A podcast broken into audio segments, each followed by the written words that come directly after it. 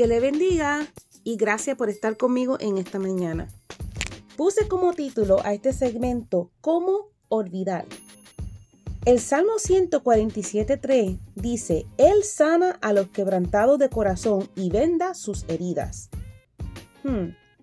Por muchos años este versículo fue bien difícil para mí, porque aún sabiendo que nuestro Señor y único Salvador sana nuestras heridas, yo no veía cambio en mí. Y le pregunto, ¿alguna vez te has encontrado definando la vida por lo que has experimentado antes y después de un profundo dolor?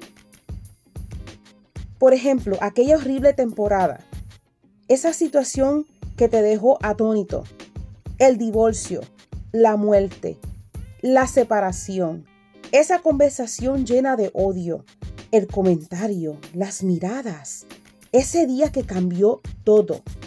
La vida anterior, la vida ahora, ¿será posible superar algo así? Pues fíjate, siempre me pregunto, pero no fue hasta que yo hice un cambio en mi actitud